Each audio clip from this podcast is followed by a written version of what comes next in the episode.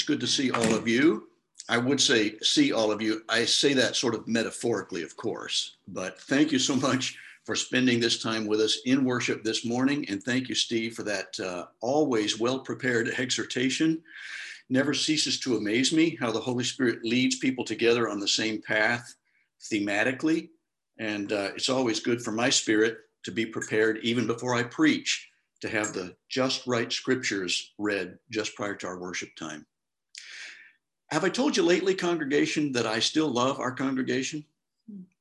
I keep reminding myself how fortunate and blessed I am as a pastor to be serving a church that has made it through this pandemic season so far so cohesively, despite the fact that we have been through some bumps, serious bumps in the road.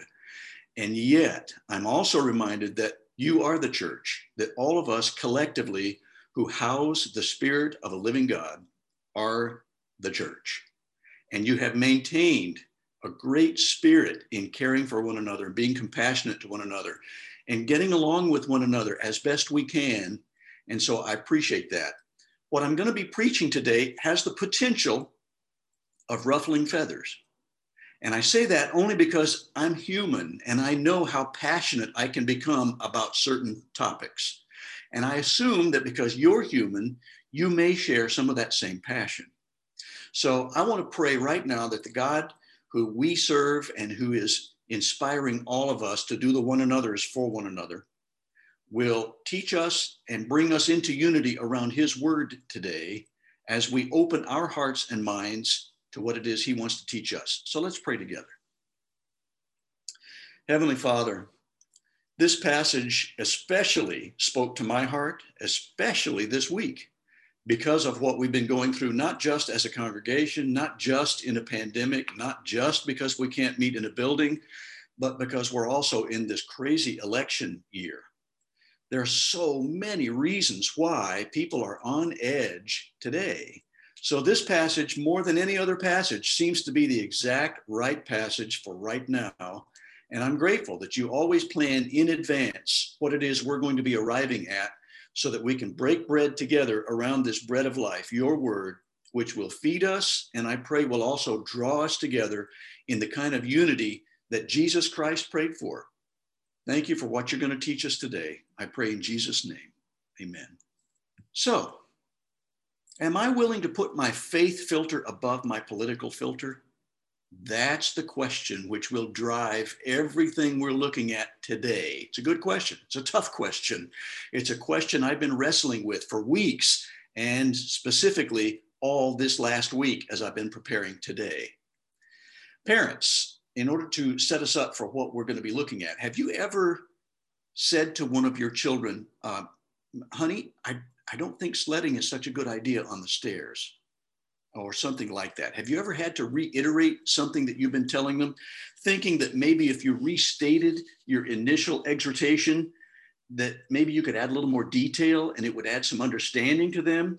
Uh, honey, I know that you're actually sliding on a trash can lid, so it's not technically a sled, but you're still really sledding, especially down the stairs. And because sliding down the stairs on a plastic lid is not really good for your health or for the paint on the walls, or for the carpet, ooh, or for the cat, I really think it's probably a good idea that you not sled down the stairs on this lid. Have you ever sensed that sometimes it takes a lot of reiterations and a lot more detail to get your point across? As I read through this passage from the Apostle Paul to the church in Corinth, kind of got the impression that Paul was like those parents. And he felt like, I need to reiterate and I need to add more detail because you still haven't gotten it yet. Maybe he wrote this all in one sitting. I doubt it. It feels to me like he had a chance to think about what he had written in one section. And then he added more detail later, thinking, you know, there are probably going to be some people reading this letter and they're going to have questions about what I just said back here. So I'm going to go a little deeper. Feels like that's what he's doing in chapter 10 of First Corinthians.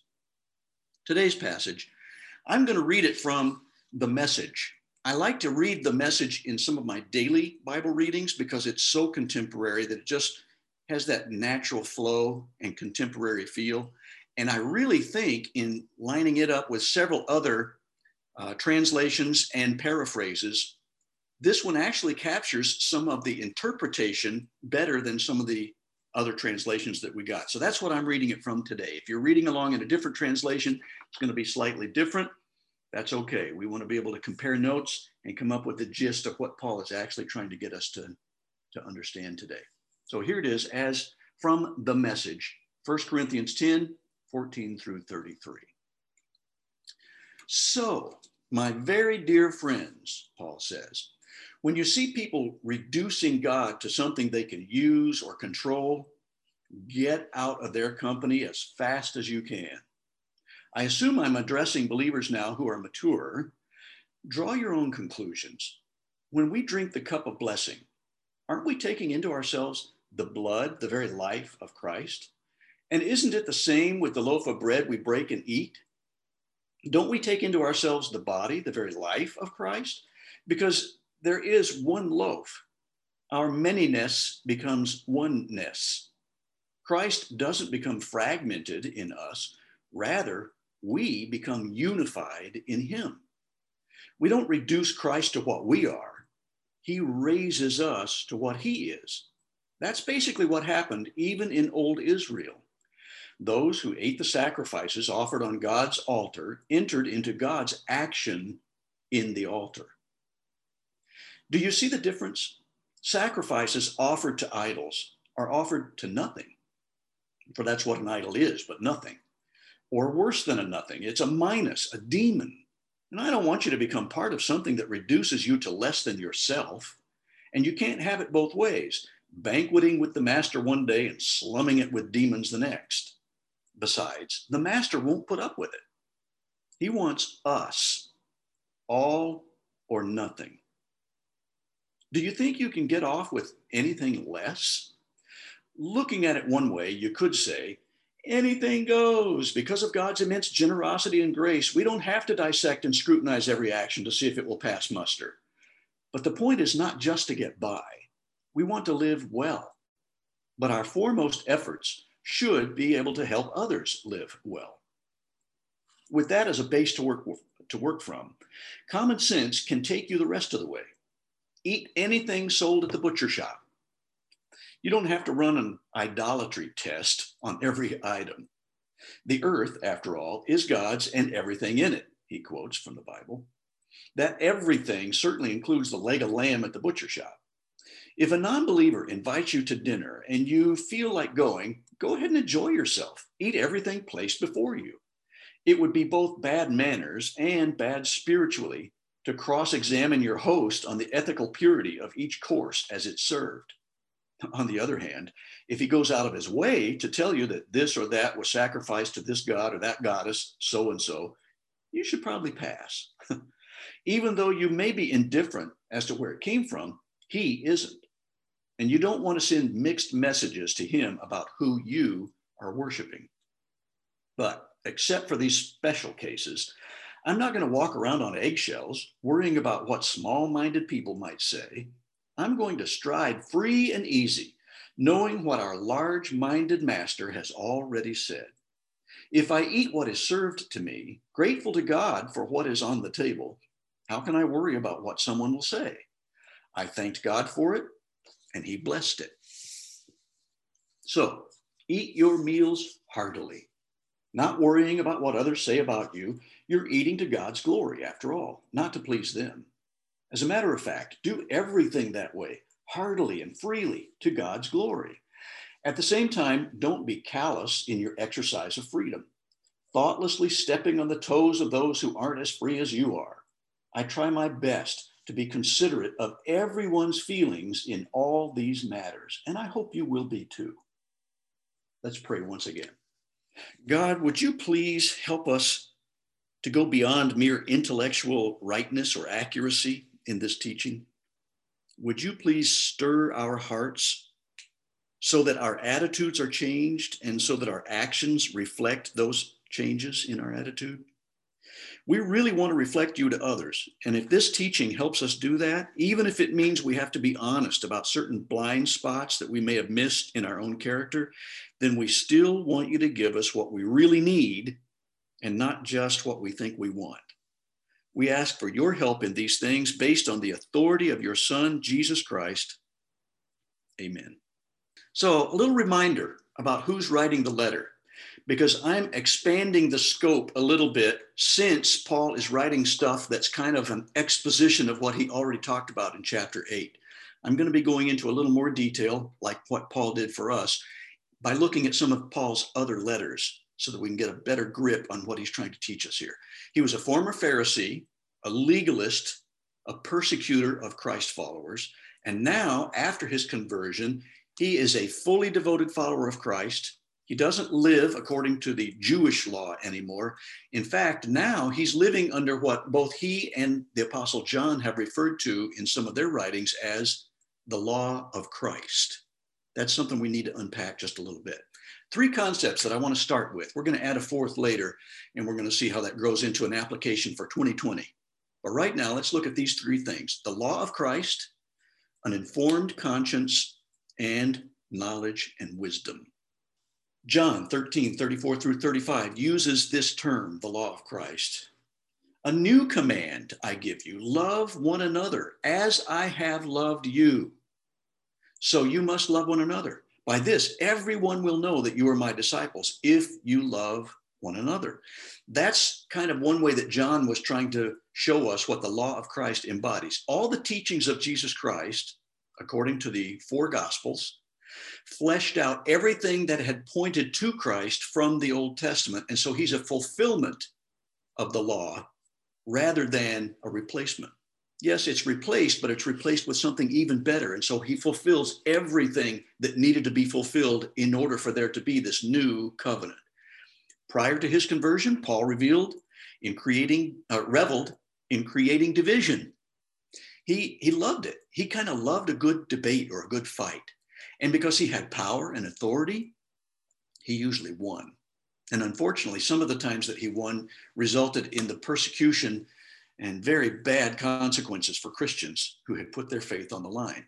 And yet, after his conversion, we see this remarkable character arc. He's a very different individual because he becomes a great reconciler. And if you look at Second Corinthians 5:18, you can see that he says that's one of our ministries. We're supposed to be ministers of reconciliation, just as Christ reconciled us as sinners, lost sinners, to a holy God. We're supposed to be ministers of his reconciliation as well. Very different from the Paul who used to revel in division. In his letter to the believers in Galatia, Paul wrote this carry each other's burdens, and in this way fulfill the law of Christ. There's that term.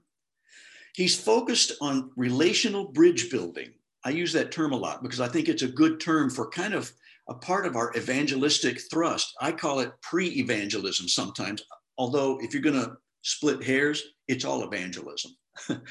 but the pre evangelism is something that I had heard from Ralph Neighbour Jr., who taught us some things about how we need to reach people. And he was saying that a lot of times people who are not reading a, a word in God's word need to see the living word first. They need to see in you how much you really care so that they really start to pay attention to what you know. So Paul is focusing on this relational bridge building, and we saw that all through this build up to chapter 10 in First Corinthians. The reason for that is because he wants to build these bridges so that he can show the compassion for the lost, because he wants so desperately for them to become saved, to come into that saving relationship with Jesus Christ. And it's because of God's love for them that Paul is sharing that same kind of love. So Paul is actually living out what he's talking about here that we want to carry each other's burdens in the same way, fulfill the law of Christ by loving others the way Christ has loved us. Now, let's look at an informed conscience. The law of Christ is not just a nebulous bunch of teaching from Christ, it does something for us. It's dynamic, it informs our conscience. Let me kind of use an analogy here for that. It's not a perfect analogy, but I like it. The law of Christ informs or colors your conscience. It colors the way you see the world. It colors the way you perceive what's going on around you. I love this experiment. We did it way back when I was in school. You put some food coloring in some water, and then you put some flowers down into that food coloring. And then over time, that food coloring starts to work its way into the entire flower until, guess what? Yes, indeed. It colors even the outward example or expression of that flower. That's kind of what the law of Christ informs us about. Every time we read everything in the New Testament about Jesus Christ, his word starts to implant itself or work its way into us through the Holy Spirit, much the same way that this food coloring gets into the flower. And so it colors our conscience. And by looking through the new filters that he's giving us, the Christ filters, we see the world differently than, than we once saw it. And it starts to change our outward appearance because we start to behave in ways that start to look more like what Christ would do as well. And so it's a wonderful thing to see how the many different colors within the body of Christ all start to shape. We're talking about this in our growth encounter. It starts to shape us into the image of Jesus Christ collectively as well as individually. It takes all the spiritual gifts for people to see Christ more clearly, which is why I love being a part of the body of Christ because we're all very different. And it's in that diversity that God starts to put us together like a puzzle and show the picture of Jesus to a watching world. Well, the law of Christ informs or colors your conscience. And over time, God's Spirit works Himself into you and it changes you. And so you start to think and act more and more like Christ. That's how you're colored. And your heart becomes stirred by the same things that stir God's heart. That's where it becomes problematic for us, as we'll see in a couple of minutes, because some of us get stirred in different ways than others. The things that stir God's heart, oh, there's so many of them. This is a very small number of them that I'm putting out here for you today. The things that stir God's heart include things like injustice. I, I became probably more angry than I should have yesterday when I was trying to move over on the freeway to get in the left lane because I saw flashing lights on the shoulder up ahead. And we're supposed to do that now. I mean, it's the law in Michigan, and we're supposed to move over or you can get a ticket if you don't give way to that person who's on the well the guy who was coming up behind me of course instantly went right over into the right lane and sped up to try to pass me well that was just injustice and i wasn't having it it made me angry because i was stirred because of injustice and when we see other people being mistreated unjustly it should stir our hearts god gets angry at injustice when we see inhumane treatment it just breaks our hearts when we see people devaluing life of any kind it's hard. It makes us angry, it makes us sad. When we see prejudice blatantly displayed, it should stir our hearts because that's what stirs God's heart. When we see self destructive behavior, if we see people that we love doing things that we think, oh, don't do that, it's not going to end well for you. If you go that direction, it's going to bring pain into your life. And I don't want you to have pain because I care about you. That ought to stir our hearts. So that's giving you an idea of what I'm talking about when we're saying that we're starting to get stirred in our hearts because of an informed conscience, and it's informed by the law of Christ. Well, our conscience ought to move us into action. It ought to do more than just make us feel something. We ought to do something. That's why I think our entire nation has been on pins and needles for months because of this whole pandemic. Many people's consciences have been stirred but they haven't all been stirred based on the informed conscience because of the law of Christ. Our consciences have been moved to action, but some of those actions have been debilitating and difficult. Sometimes we see things that clearly emanate from the law of Christ. A helpful act, somebody sees somebody else struggling, and so they step in and provide a helpful act. Well, clearly, that's something that stirs God's heart. It stirred our heart. Our conscience was moved and it moved us to the right action, a humble apology. If we know we've been wrong, for us to have that sense of conviction from the Holy Spirit, and He says, Yeah, you really blew it. You need to apologize for that. Moving us to action means that we need to be honest about that. Not one of those mamby pamby, well, I'm sorry if I might have done something wrong. Sorry that you perceived it that way. No, this needs to be a humble apology that says, yeah, I blew it. I could have done that very differently. And I am so sorry that you were hurt by what I did. That's something that our conscience gets moved by when we're living under the law of Christ. A genuine act of repentance, not just a, I'm sorry I got caught, but I am terribly sorry for the pain that my actions caused other people and i empathize now because i can feel that pain and i'm going to do something to rectify it i'm going to do something to reconcile myself i'm going to apologize and i'm going to change my actions so that I don't cause that same pain again. A gesture of reconciliation, where somebody says, Yeah, both of us have been waiting to contact the other. And I've just been waiting for that person to say, I'm sorry before I kind of reciprocate. Maybe God's Spirit can convict me enough that I say, ah, It could start with me. I'll pick up the phone. I need to be the first one to start this reconciliation. I'm going to send them a note or I'm going to call them. I'm going to leave a message and say, I'm still thinking of you. I love you. Let's get together. Maybe a sacrificial act of love, even for an enemy. I remember Rich Mullins, that wonderful troubadour, the Christian musician who lived an extraordinary young life and then unfortunately went to heaven much too early for all of us who would have loved to have heard so much more music than he was able to provide. But I remember he uh, had said that he got angry at his road manager. She had said something that just irritated him, and he lashed out at her and was much too harsh, he thought, than he should have been. And uh, her name was Gay, and Gay was asleep at her house early one morning and she heard the sound of an engine running and she thought who is up at this time in the morning? And she got up and tried to follow the sound went to the window looked out. It was a lawnmower engine and there was Rich Mullins mowing her lawn. That was his way of trying to give a recalcitrant sacrificial act of love, even though he had thought of Gay as his enemy because they disagreed over something. He thought, no, we're not enemies. What am I talking about? She's my beloved sister, and she helped me in so many ways. That was his way of providing something that would hopefully move them back toward reconciliation. So that's a few very small examples of what our conscience does for us if it's informed by the law of Christ and it moves us into some action. So here we have the law of Christ and the church collectively, the body of Christ. Big things happen when an entire group of people are moved by this collective conscience informed by all this teaching from Jesus Christ. Big things happen. For example, slavery.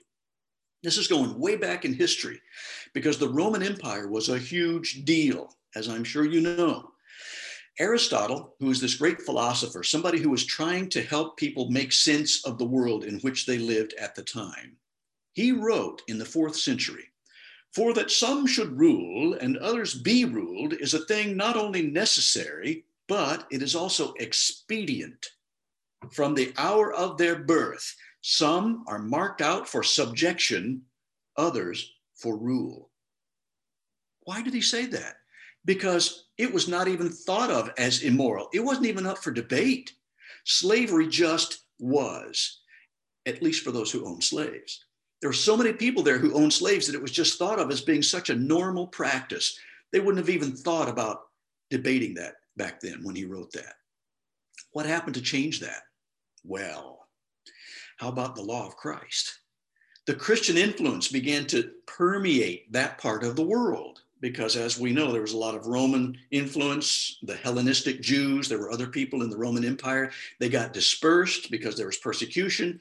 Christianity started to rise up and they were spreading like a good kind of a leaven through the whole loaf in that region and in farther parts of that world, the known world at the time. And fourth century, Bishop St. Augustine began teaching that slavery was actually, bum, bum, bum, the result of sin why could he say that? Because he was imbuing his teaching with what he knew to be true from Jesus Christ. And he understood that all creation is created by God, and the crowning glory of creation, humanity, and that all humans are created in the image of God.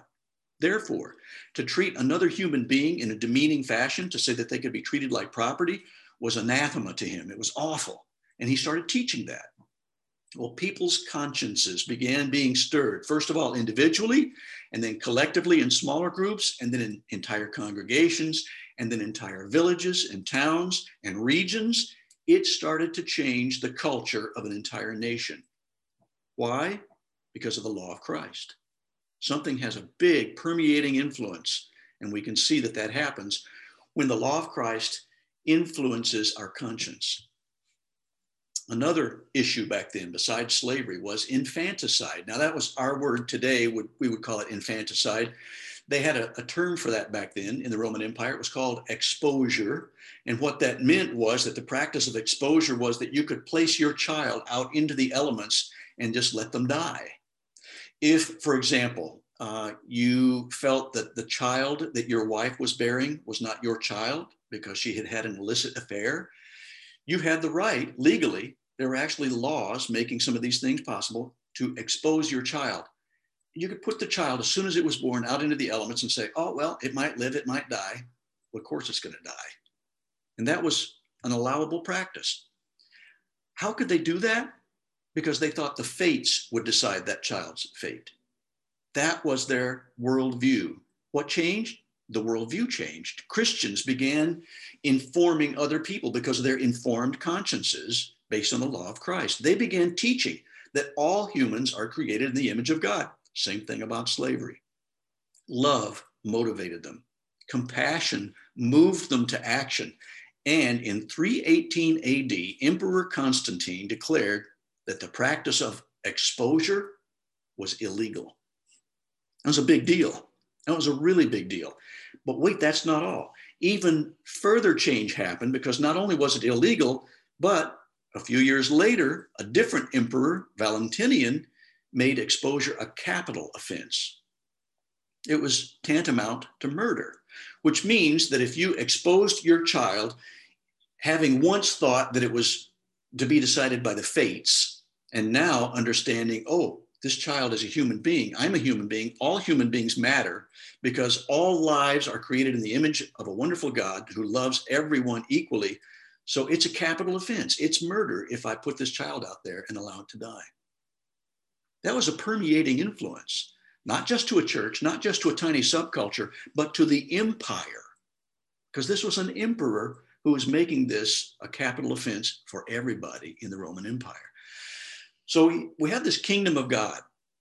And Jesus teaches about that in the law of Christ, as Paul and John would put it. So the law of Christ is transcultural, which means that it applies to every culture, not just to the early Roman Empire or to some of those areas like in Ephesus or Galatia or some of the places where Paul had been writing to, but it, it applies to every culture. And it's transgenerational, which means that it also applies to every generation. That's pretty long lasting, wouldn't you think? That's why unity is so important. The church has such a permeating effect, and that's why it was such a big deal to Paul, and it's why it's such a big deal today in 2020. John 17, 20 through 21. My prayer is not for them alone, meaning my disciples, the people who've been following me, that I'm praying for right out here as I'm wording these things, because this was right close to the time just before Jesus was going to be fulfilling his role, be nailed to a cross, put in the tomb, rise again. He said, I pray also for those who will believe in me through their message, that all of them may be one, Father. That would be speaking to us today. If you're looking ahead in history to what he's saying right back then, he's saying that all of those who will come to know me, that would be most of you and I, all of us who have considered ourselves believers, if you're a believer, and I, I hope you are, that all of them may be one, Father, just as you are in me and I'm in you. May they also be in us so that the world may believe that you have sent me. There's purpose to everything Paul is writing about. And it was a dysfunctional, divisive church that he was writing to. And he's saying, there's a reason why we need to be unified.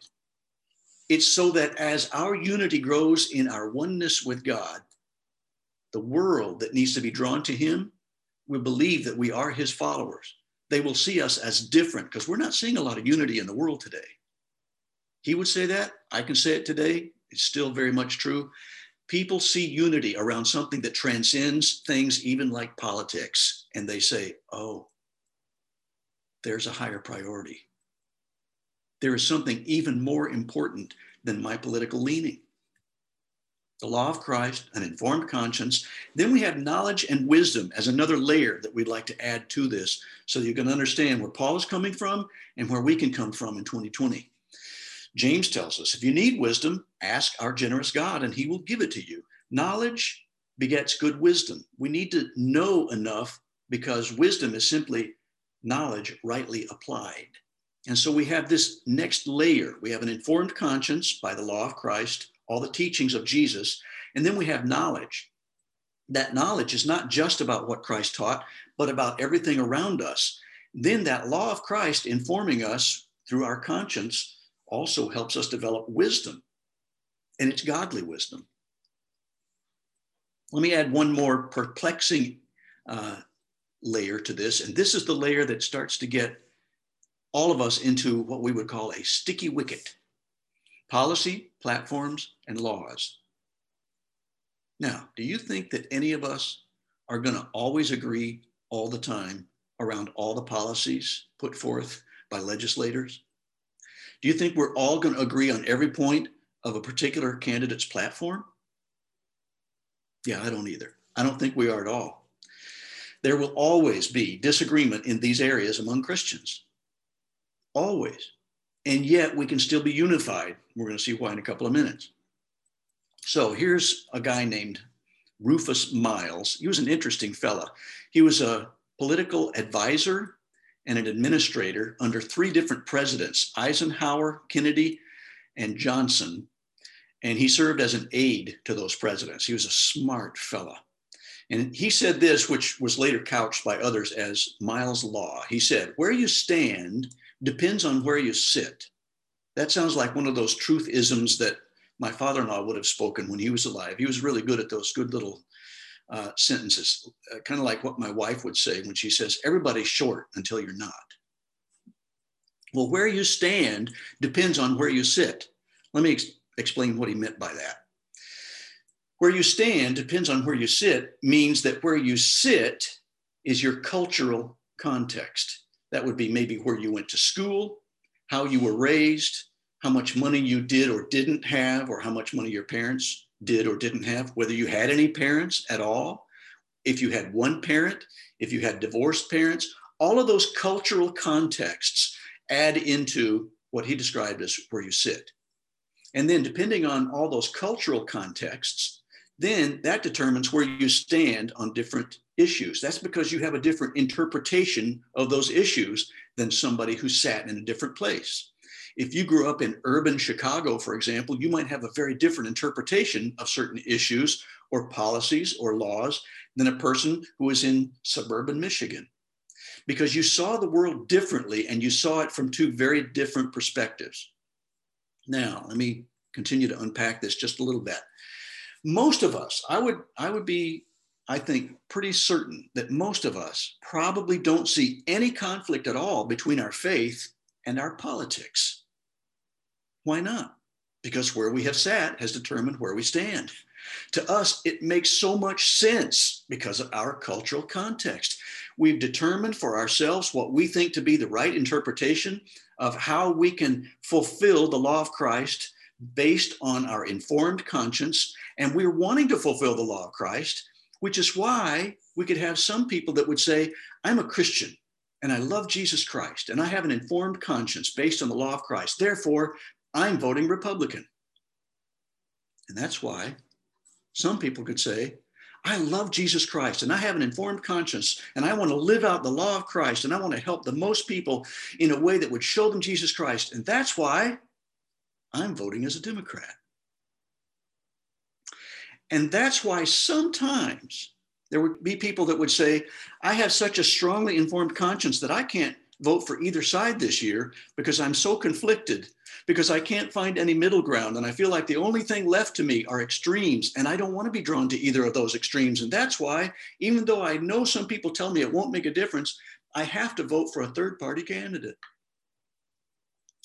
Do you see why some people might think they're doing the very best thing possible, and yet they would find themselves on different sides of certain issues or candidates because we don't have a lot of choices? Our cultural context really influences our interpretation of the events and of the issues that we're trying to sift out so that we can try to do the best we can. And here's another thing our interpretation wasn't formed in a vacuum. All of us have had different experiences.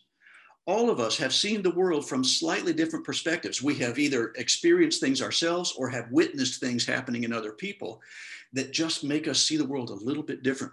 Let me give you one quick example of that uh, Joy and I had a really nice visit with our kids in Chicago a few weeks ago. And we were wearing our masks and we walked a few blocks away from their apartment or their condo. We got out on this wonderful sidewalk cafe where we had some dynamite pie, some of the best pie I've had in a long time. And we had good, lengthy, compassionate, amiable political discussion, even though we differ on many of the issues that we talked about. But what we discovered is we don't differ that far. It's in differing how we would approach trying to solve that issue that we disagreed. And those disagreements were minor, we felt, particularly in light of the bigger issues that were there.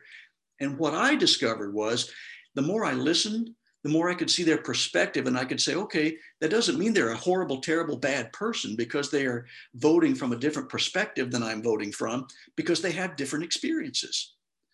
Uh, again, a very specific example of what happened there that I had to learn something new. I've grown up in a place where a grocery store is a grocery store. That's where you go to buy your groceries. I found out that even though I was really angry early on in the pandemic when I found out that liquor stores were allowed to be left open when they were closing down churches, you know, it just made my blood boil. And then I found out something that softened my view a bit. I found out that in many urban places where they don't have a big grocery store nearby, some people don't have transportation.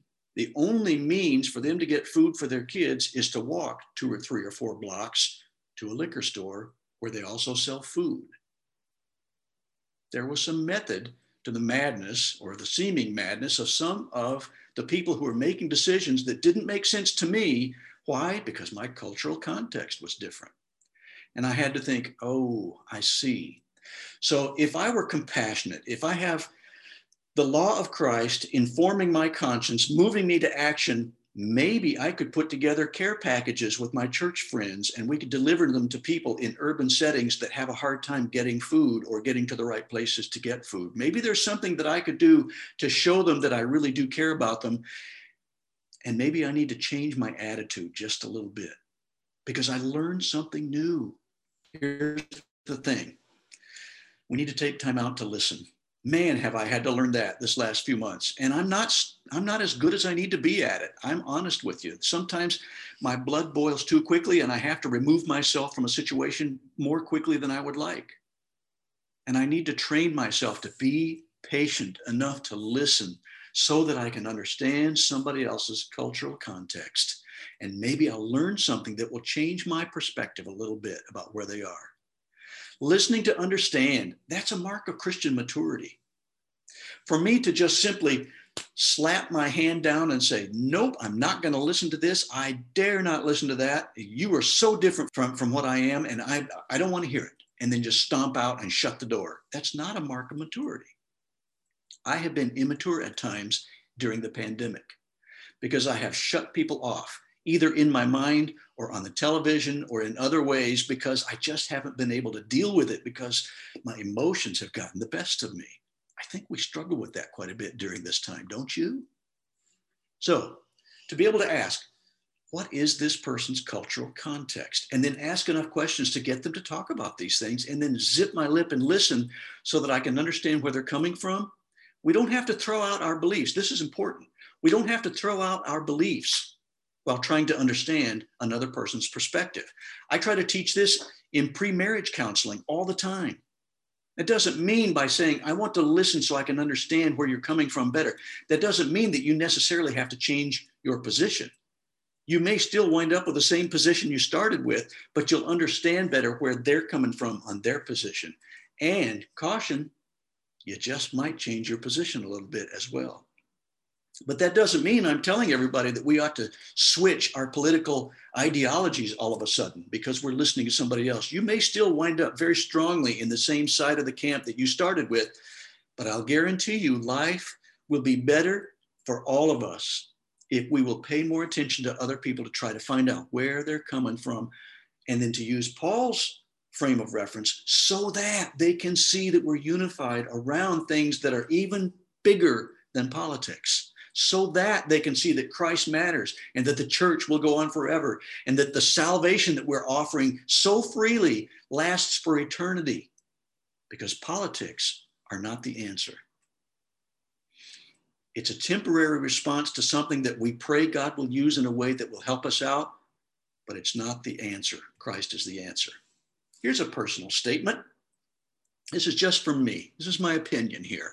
I think it's possible I really do, for us as believers to prayerfully fulfill the law of Christ by doing the very best we can to love people the way Christ has loved us, by opening our hands to others, our hearts to others, our ears to others, without necessarily changing our political choices. I really believe we can do that.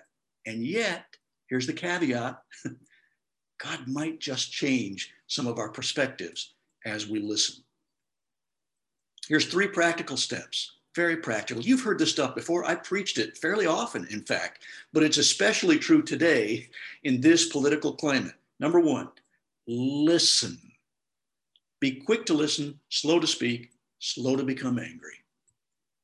I will purposefully listen to people who have experienced the world differently than I have. That's my action step number one. And I'm not talking about just politics here. I'm saying I want to listen to people who were raised who had less money than my family had, or who had a lot more money than my family had, or blacks listening to whites and whites listening to blacks, gay people listening to straight people, straight people listening to gay people. I want to listen to people who come from other backgrounds, maybe even from other countries, I want to expose myself in a way to the kinds of ideas and ideologies and backgrounds and cultural experiences so that I can truly get to know somebody and to get an idea of where they have sat that would cause them to believe what they believe. Because some of us might think, I could never understand why somebody could possibly believe that. Well, if we say that, that means we need to listen so we can find out why they believe that. Number two, action step learn we have nothing to be afraid of as Christians. Our faith and our worldview is built on an unshakable historic event, the same thing that Paul's faith was built on. The thing that changed Paul was a risen Christ. It was the resurrection of Christ that in his mind was unmistakable and unshakable. So he didn't have anything to fear about learning new things. He could go into a new culture and ask them lots of questions about what gods they served and how they came to their conclusions so that he could meet them in a bridge building way and tell them the truth about Jesus Christ and the gospel. That's what drove Paul. Folks, that's what ought to drive us too. And if we're putting our faith filter above our political filter, then there ought to be something in our informed conscience, the Holy Spirit saying, oh, wait a minute, you're taking the political filter so far that you're missing your opportunity to tell somebody about something that's going to transcend the political realm and it's going to last forever. That should be something that the Holy Spirit is doing to build into our minds all the time. Eternity, eternity, eternity. Politics are temporal, the gospel is eternal. My action step number two, based on that, I'm going to purposefully learn from someone else why they could believe something that seems hard for me to believe. And as I learn, I'm demonstrating, even in the fact that I'm shutting my mouth long enough to listen for learning, shows that I care about another person's background. The fact that I'm just listening to them demonstrates some form of love and acceptance. And boy, don't we need that today. I uh, had a chance to do a funeral for a family. I did not know this family. I was doing a funeral as a stand in for another pastor who was out of town on a family emergency. And one of the things I try to do is just to sit around with the children of a deceased parent and say, I'm going to be a fly on the wall. And I just want to listen to you tell your parent's story. And I did that with these people. And they had so many good stories. And this person was such a wonderful example of a Christian who'd lived her life so well and for so many years 90 years old. So it was easy for me to retell those stories at the eulogy. And I got the biggest compliment from one of the sons who had lived with his mom for years after he had become an adult. He said, You couldn't have done a better job if you had known my mother for 30 years. That ministered to me for him to say that. But what it showed them was I was just simply willing to listen. And I think that as we listen to other people, it just shows them that we care. We want to know your story because you matter to us. And then Practical step number three love. Love the way Christ loved us. Remember, Christ died for both of you, you and that person that you're trying to listen to, that person who's very different than you are. And for that person whose cultural experience has colored the way they see the world or interpret the issues or the policies or the legislation. It's colored the way they see the world. And you need to try to figure out how can we build a bridge, even though we come from two very different backgrounds. The law of Christ is to love others as Christ has loved us. And that's what we're trying to do as we love people long enough to listen and learn from them. So here's my action step number three I will purposefully love someone else who believes something I find difficult to believe, just as Christ loved me before I believed in him. That's exactly what he did to me. There were times when many people, before they become a Christian, probably don't want, want to have anything to do with God or Jesus Christ. Paul was that way. There's so many people that their testimony shows that they didn't have a belief. In fact, they were antagonistic toward the things of God. And then after the fact, they realize, oh my gosh, I am like those little babies that used to be set out into the elements back in the Roman uh, world in the early days. And somebody adopted me. That's what Christians did back then. They would literally go out to where people were putting their babies out for exposure because they knew some of the spots where that would happen. And even though they had very little in the way of resources. They would expend what meager resources they had to take those babies into their own home and care for them because their compassion moved them to action. And a watching world would see them do that and say, Why would you do such a thing? You're sacrificially giving of yourself when I was willing to give up my own child. That's what God did for us even though we didn't understand it at the time, even while we were yet sinning, Christ died for us. He gave up everything so that we could be reconciled with Him. So that's my action step number three love someone else who believes differently than you believe. Now, here's a reasonable question Do you honestly think that all this lovey dovey, touchy feely, listen and don't, you know, is this going to really make a difference? Absolutely. I absolutely believe so. The early Christians were caught between a powerful empire, the Roman Empire, and a powerful temple, that Jewish temple. They were completely under the authority and the power of these two great world powers. And guess what? The empire, it is no more. The temple is gone. So, what does that show us? Christianity still going strong. Jesus said he was going to build his church and nothing would ever stop it. In fact, it said, not even the gates of hell will prevail against it. Not even the powers of hell can stop the church. And Christ knew what he was doing. And he did that. He created this church. You and I are part of that church if we're believers, which is why Paul would say, guys, we need to be united around something that's not going to pull us apart. We dare not be pulled apart by politics. We dare not. Because it's an affront to the gospel if we do that. We can't let ourselves get pulled apart. So you're invited. Here's the thing Paul was saying to the folks back then Christ continues to extend this invitation to people today. We're all invited to be a part of this ecclesia, the church. And together we can demonstrate unity around that which will last forever even though we will never have complete consensus around policy, platforms, and laws. Because nations rise and nations fall. But the word of the Lord lasts forever, and his church will go on forever. It is possible, I firmly believe this, it is possible to disagree over politics, which are temporary, while loving others unconditionally and while praying for unity around that which will last forever ever. Our unity is not based on agreement on temporal matters like policy, platforms, and laws. It never will be. We're always going to have disagreements among Christ followers around these three issues. We always will. Our unity is founded on, upon the rock that was the theme for this little visual intro that we had this morning about all those different rocks. And I love the fact that we've had somebody that would, we will, we will rock you. You've been rocking us with those wonderful artistic rocks with great messages of hope that you've delivered to us. Thank you, whoever's doing I still don't know who did it. Somebody asked me this week, are we going to get the, the big reveal? Do we get to find out who did it? No because I still don't know who did it. But we're founded upon the rock upon which we stand, the rock of Jesus Christ, because all other ground, including politics, is sinking sand. Can I get an amen? All right. Here's the question. We're back to it. This is what's driven all of this today. Am I willing to place my faith filter above or over my political filter? Doesn't mean you shouldn't be passionate about politics. God bless you for being passionate. We need to change our society. The, the little bits that we can do, and that's one of the reasons I think we feel so frustrated, is that we feel like there's not much we can do because we're really limited. That's part of my frustration. I want to do more, but I feel limited. So, yes, we should be passionate about our politics. Is that the end all be all?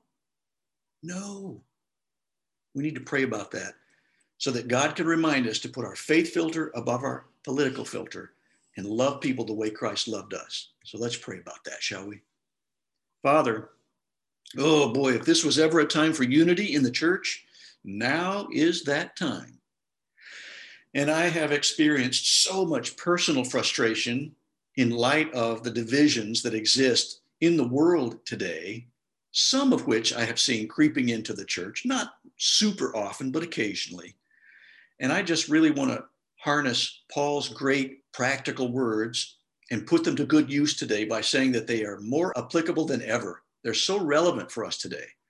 Because right now, in this political climate, we need to be unified around Jesus Christ, the law of Christ, your teaching, the gospel, and hold that gospel out to a watching world so that they can see us and say, I want what they've got because what they've got lasts forever. And I want that so desperately. And I'm praying for that. And I pray that your spirit will help us all be stirred in our consciences, informed by your teachings, so that we'll look and act more like Christ every day. And it's in your name and in your authority that we pray. Amen.